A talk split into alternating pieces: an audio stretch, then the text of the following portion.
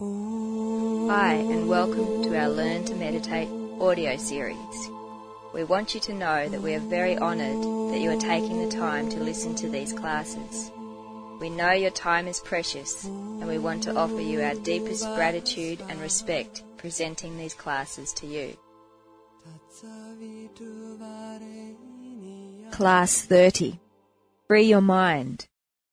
In Class 30, you will appreciate the power of the mind and create an ego that will serve you, not you serve it.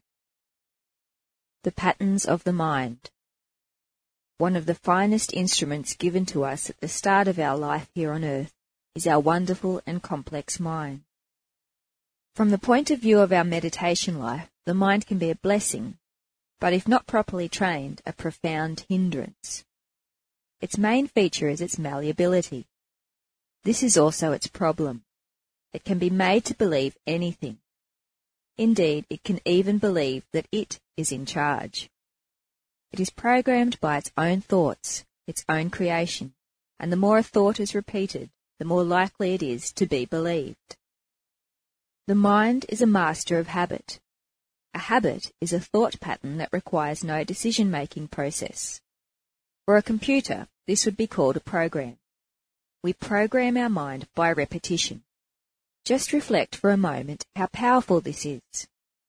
Just by repeating a thought pattern over and over, firstly it becomes a habit, so we no longer make decisions about it, and most often it becomes a belief, no matter how wrong it might actually be. It is as though the mind is on automatic, and it programs itself by the things we repeat to it. It is actually amazingly ingenious. With this very same process, it creates an ego, which is really nothing more than a bunch of habits and repeated thoughts about what has happened, our past, and what might happen, our future. The ego exists only in the mind's past and future. Whenever we observe the mind, we see this play of time.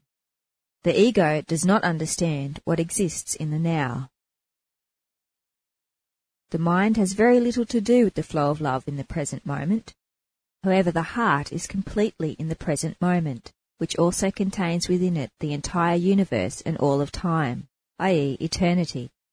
From the present moment, the heart in the flow of love projects out through the mind in intuition, inspiration, and creativity. The mind and ego should really be a mouthpiece of the heart. But most often it gets so carried away with itself and its own noise that it completely shuts the heart out. It tries to make us believe that it is the only reality, and attempts to do this by always keeping us thinking about the past or the future, and never experiencing the present moment, where it does not understand who it is. A little story for you to consider. Charles lived on the earth a little over 400 years ago, a professor of science. The greatest minds at that time had concluded that the world was flat, and that it was quite possible to simply fall off the edge of the earth he had no reason to doubt this. Indeed, the confidence and certainty of the collective wisdom of the scientists around him had convinced him. But somewhere deep inside him there was a nagging feeling that something was not as it should be. For years he lectured about the dimensions of this principle, of how the earth stretched in flatness from horizon to horizon. But then, one day, a new paradigm emerged. A visionary, Galileo, had seen a different version of the world and even though his peers scoffed at the thought of a round planet, why aren't we all sliding off? Charles felt the immediate truth of his theory. He knew it was right. It would still be many more years after Galileo that the world would come to see the truth of his vision.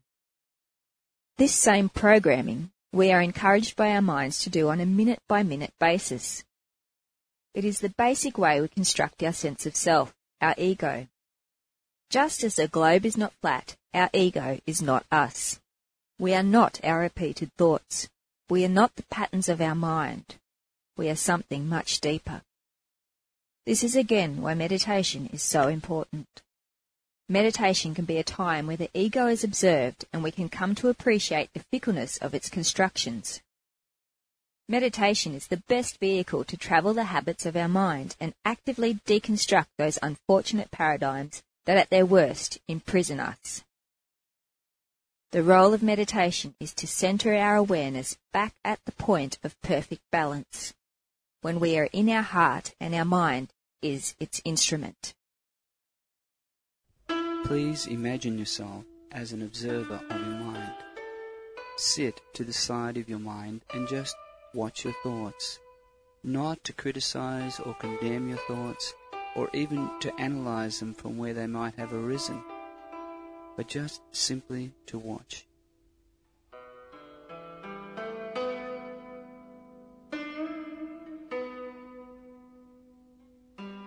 See them in this present moment and realize that thoughts from the ego are always time bound in the past or the future. If a thought is about something you have done or you will do, it is most likely coming from the ego.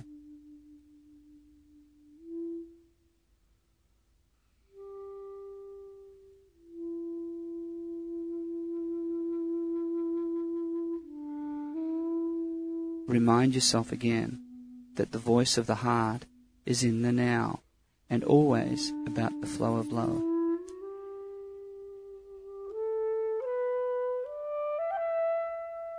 See if you can see some of your habits.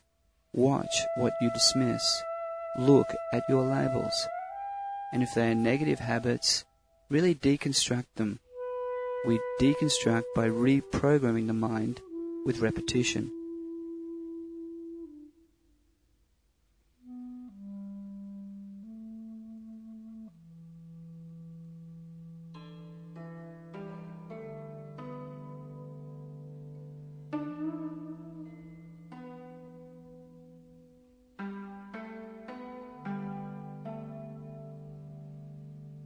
Take your time.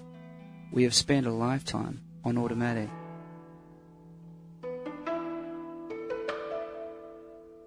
Realize that the ego's existence depends on the past and the future. Anything of the now, it has automatically programmed into us to believe has no place. But remember, who you really are is not the ego.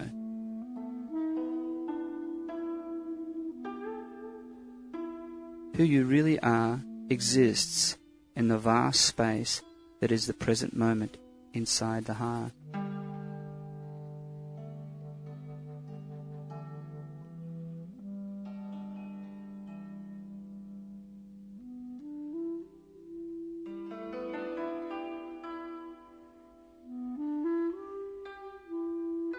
When you are ready, begin to feel the real nature of the present moment.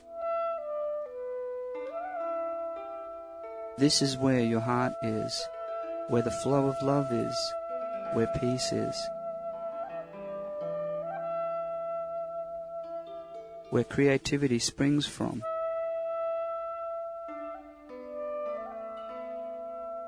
Where inspiration flies.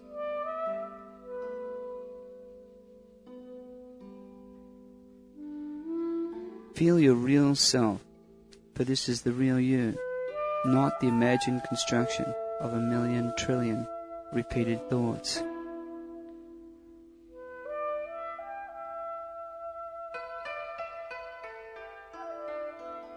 Spend time here. This is real meditation.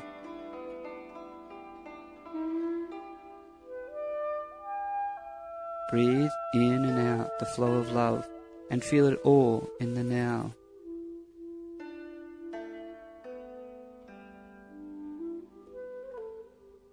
Don't imagine yourself better in the future or happier in the past. Feel yourself perfect now. You are.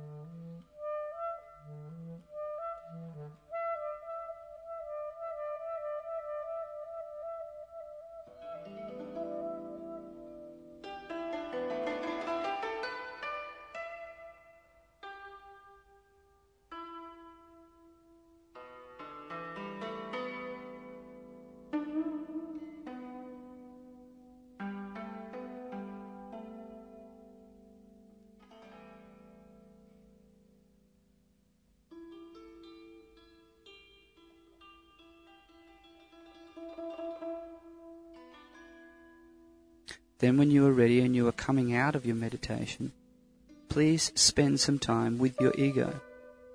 Imagine that just as we hit the reset button on a computer, you are wiping all of your past and future and reloading only that which serves you. If your anxieties and doubts and fears do not serve you, then do not reload them. It is not that we are hiding from our past.